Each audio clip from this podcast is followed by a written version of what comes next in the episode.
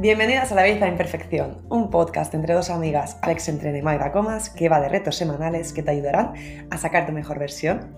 Y el reto esta semana consiste en ser asertivos y decir lo que pensamos, porque entramos en el bloque de la comunicación, que es tan, tan importante. Porque a veces lo que nos pasa es que cuando uno no se valora, creemos que tenemos que estar por y para los demás, nos sometemos, agachamos la cabeza y parece que tenemos que estar en todos lados, parece que es positivo para nosotros, pero la realidad es que lejos de hacernos bien, porque estas actitudes sumisas minvan tu, autoestima y hace que te acabes em, enredando en una realidad que no es la tuya, porque te deja en un segundo lugar. Y así dejas de defender tus derechos, te doblegas sin decir lo que piensas de verdad, y te acabas pues apagando un poquito. En definitiva, te reprimes y te pones límites. Y todo por miedos, inseguridades, no querer ofender y eh, pues emociones que no has sabido gestionar de manera eh, conveniente, ¿no? Y por supuesto, pues recordemos que no nacemos siendo personas asertivas, ¿no? Comunicando lo que realmente nuestra alma desea, ¿no? La conducta asertiva se aprende.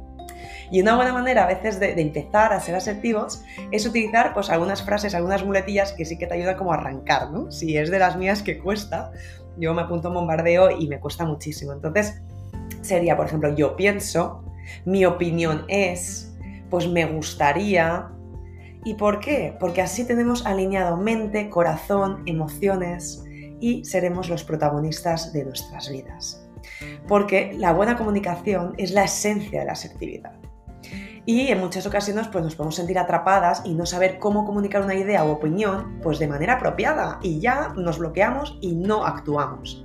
Incluso a veces te sientes obligada a parar una conversación y continuar más tarde, ¿no? Y, bueno, eh, acabaría pues, con una frase de William Glasser que dice, muchos de nosotros no podemos satisfacer nuestras necesidades porque decimos sí cuando deberíamos decir no.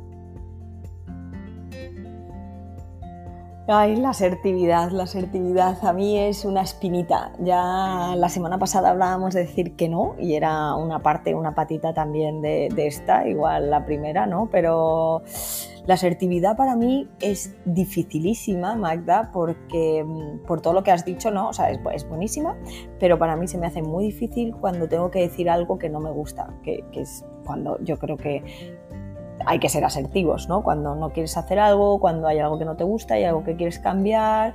Y, mm, y jolín, a mí me, me resulta dificilísimo decirlo de forma bonita, como has dicho tú, ¿no? con estas frases un poco muletillas de mi opinión es esta y yo opino esto porque yo salto, ¿sabes? O sea, o, no lo digo o salto. O sea, el término medio nunca ha sido, nunca ha sido mi, mi fuerte.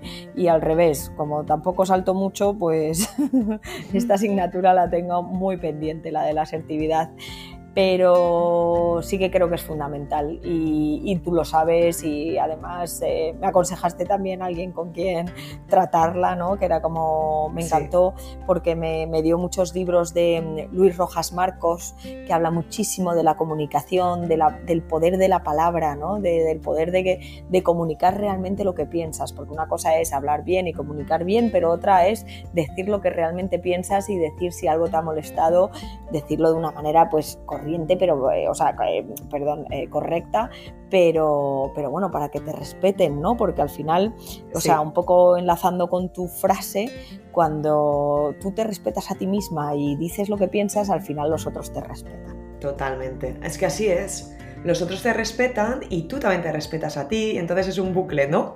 Y, lo que también haces es que aparte de mejorar tu autoestima, que si al final tú te quieres a ti, vas a poder querer a los demás todos es un win-win, ¿no? Y pues también da lugar a la crítica constructiva y así como a los cumplidos. Es decir, eh, si empezamos a comunicar lo que sentimos, también nos va a ayudar a manejar la ansiedad y la depresión.